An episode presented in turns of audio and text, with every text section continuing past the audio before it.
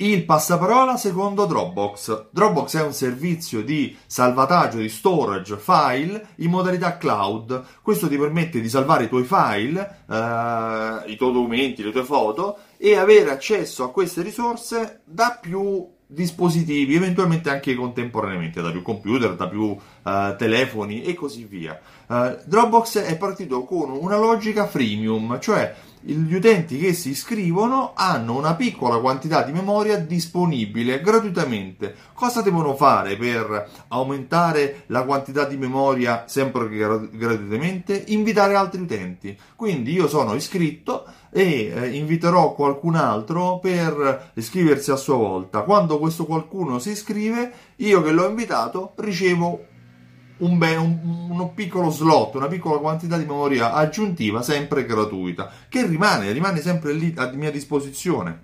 Uh, la, aspetti positivi di questo programma di uh, referral, di passaparola di Dropbox è innanzitutto ad esempio la trasparenza, perché io che invito posso vedere se le persone che ho invitato si sono iscritti o meno, per cui posso anche dire guarda eh, Mario invite, iscriviti perché è un servizio molto comodo e a me daranno anche della memoria gratuitamente.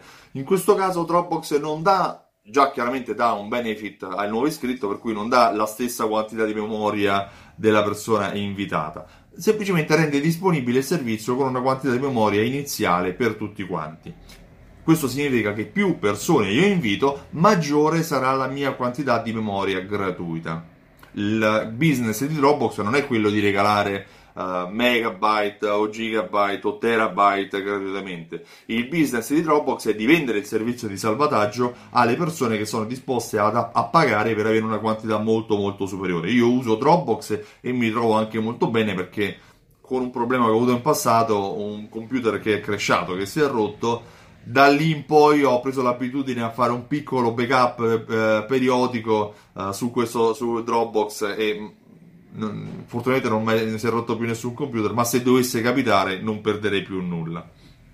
Dropbox è un servizio uh, molto molto utile per, sia per i privati che per le aziende. Ci sono alcuni vantaggi nascosti positivi eh, che mh, mm, non sempre si tengono in considerazione. Se altri programmi di passaparola danno un benefit, però un benefit chiamiamolo momentaneo, eh, ad esempio Uber, di cui abbiamo parlato, può dare un credito, ma può dare anche un servizio, come ad esempio un passaggio, eh, nel, um, un passaggio su, attraverso uno dei guidatori, uno, uno dei piloti che ti possa, può portare a casa, che sicuramente è positivo, ma è qualcosa di momentaneo. Mentre quello che dà uh, Dropbox è un servizio perenne. E questo cosa porta? Che tu poi, cosa, cosa, comporta? Comporta che se tu hai iniziato a salvare i tuoi file, i tuoi documenti, le scannalizzazioni, le fotografie della vacanza all'interno di Dropbox, lì restano e non restano fino all'anno prossimo, restano finché tu non le cancelli.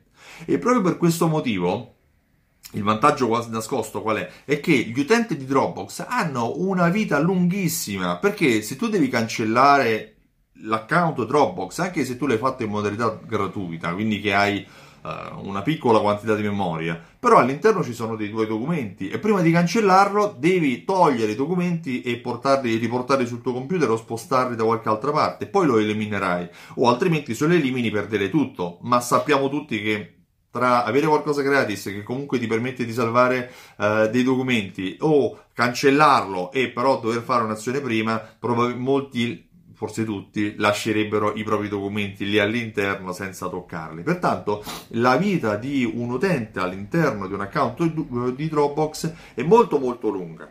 Eh, questo comporta che allungando la vita del, uh, del, cliente, dell'utente registrato, c'è un'alta probabilità che questo, o aumenta la probabilità che questo da utente diventi poi cliente, cioè che poi accetti di acquistare un servizio magari a livello più basso. Eh, sì, perché Dropbox ha dei livelli di servizio, per cui c'è il livello gratuito, c'è il livello a pagamento, ad esempio uh, 99 dollari, 99 euro annue, fino a crescere per livelli di aziende molto più grandi. Chiaramente maggiore è il livello acquisito e proporzionalmente maggiore è la quantità di memoria disponibile il programma di Dropbox può essere uh, applicato a quelle aziende che magari vendono servizi per dare un micro servizio uh, iniziale per permettere agli utenti di avere un accesso al servizio stesso. Molti limitano ad esempio la quantità di uh, utenti disponibili a cui il servizio può essere erogato, piuttosto ad esempio Fattura in Cloud ti permette di accedere al servizio, però puoi erogare fino a 5 o 10 fatture uh, a, a, a, con quel con programma, avendo tutte le funzionalità disponibili.